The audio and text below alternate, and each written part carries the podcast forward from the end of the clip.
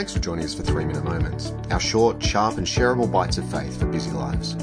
Let's get into the Word. Hello, everyone. Uh, in Ephesians chapter 2, verse 10, it says this For we are God's handiwork, created in Christ Jesus to do good works, which God prepared in advance for us to do. And so the first word I want to pick up here is this word, handiwork.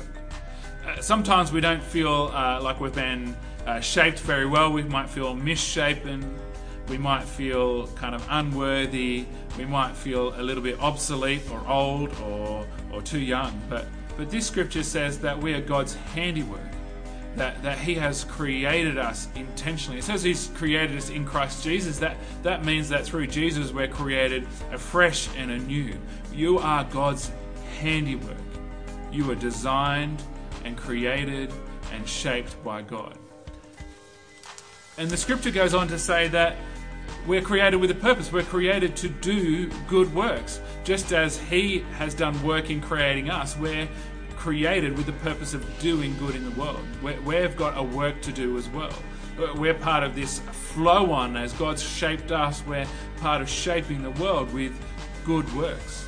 God's purpose for us is to do good things in this world.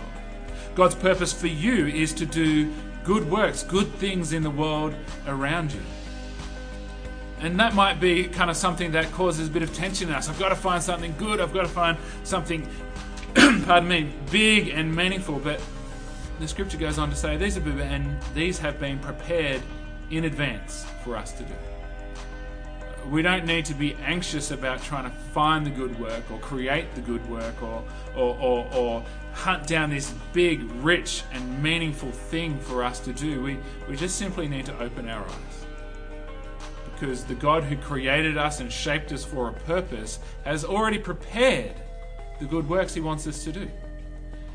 And so I want to encourage you to, to look around you, to, to, to look in the world, the workspace, the home, uh, the friendships around you and, and, and look for what might God have prepared for me to do in this space?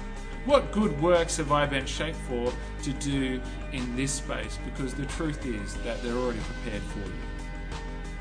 And so, my encouragement, my prayer for you today is that you would have your eyes open to see, to see that you are God's handiwork, that you are created and crafted by Almighty God to do good works. But my prayer is that your eyes would also be open to see those good works that have been prepared just for you, right where you are. So God bless and amen.